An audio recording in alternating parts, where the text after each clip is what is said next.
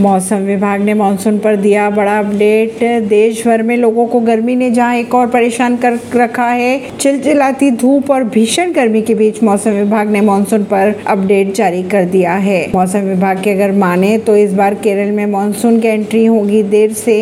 हालाँकि मौसम विभाग ने मानसून को लेकर परेशान करने वाली जानकारी सामने भी रखी है, लेकिन अगर मौसम विभाग की माने तो मानसून थोड़ा देर से दस्तक देगा केरल में। 4 जून तक हो सकती है एंट्री। आमतौर पर दक्षिण पश्चिम मानसून 1 जून को केरल में प्रवेश करता है, लेकिन इस बार मानसून प्रवेश करने की तारीख 4 जून बताई जा रही है। आईएमडी के अनुसार केरल में उनतीस मई को पिछले साल मानसून की एंट्री हो गई थी। इससे पहले दो हज़ार इक्कीस में मानसून की एंट्री तीन जून को हुई थी। वहीं 2020 की अगर बात करें तो मानसून की एंट्री एक जून को हुई थी। इसमें पाँच प्रतिशत कम या ज़्यादा का अंतर हो सकता है। अगर मानसून के बारिश की बात की जाए तो इस दौरान सामान्य बारिश देखने को मिल सकती है, जबकि अगस्त सितंबर में मानसून का दूसरा भाग पर अल नीनो का प्रभाव देखने को मिल सकता है। ऐसी खबरों को जानने के लिए जुड़े रहिए जिद्दा से रिश्ता पॉडकास्ट से, परवीन दिल्ली से।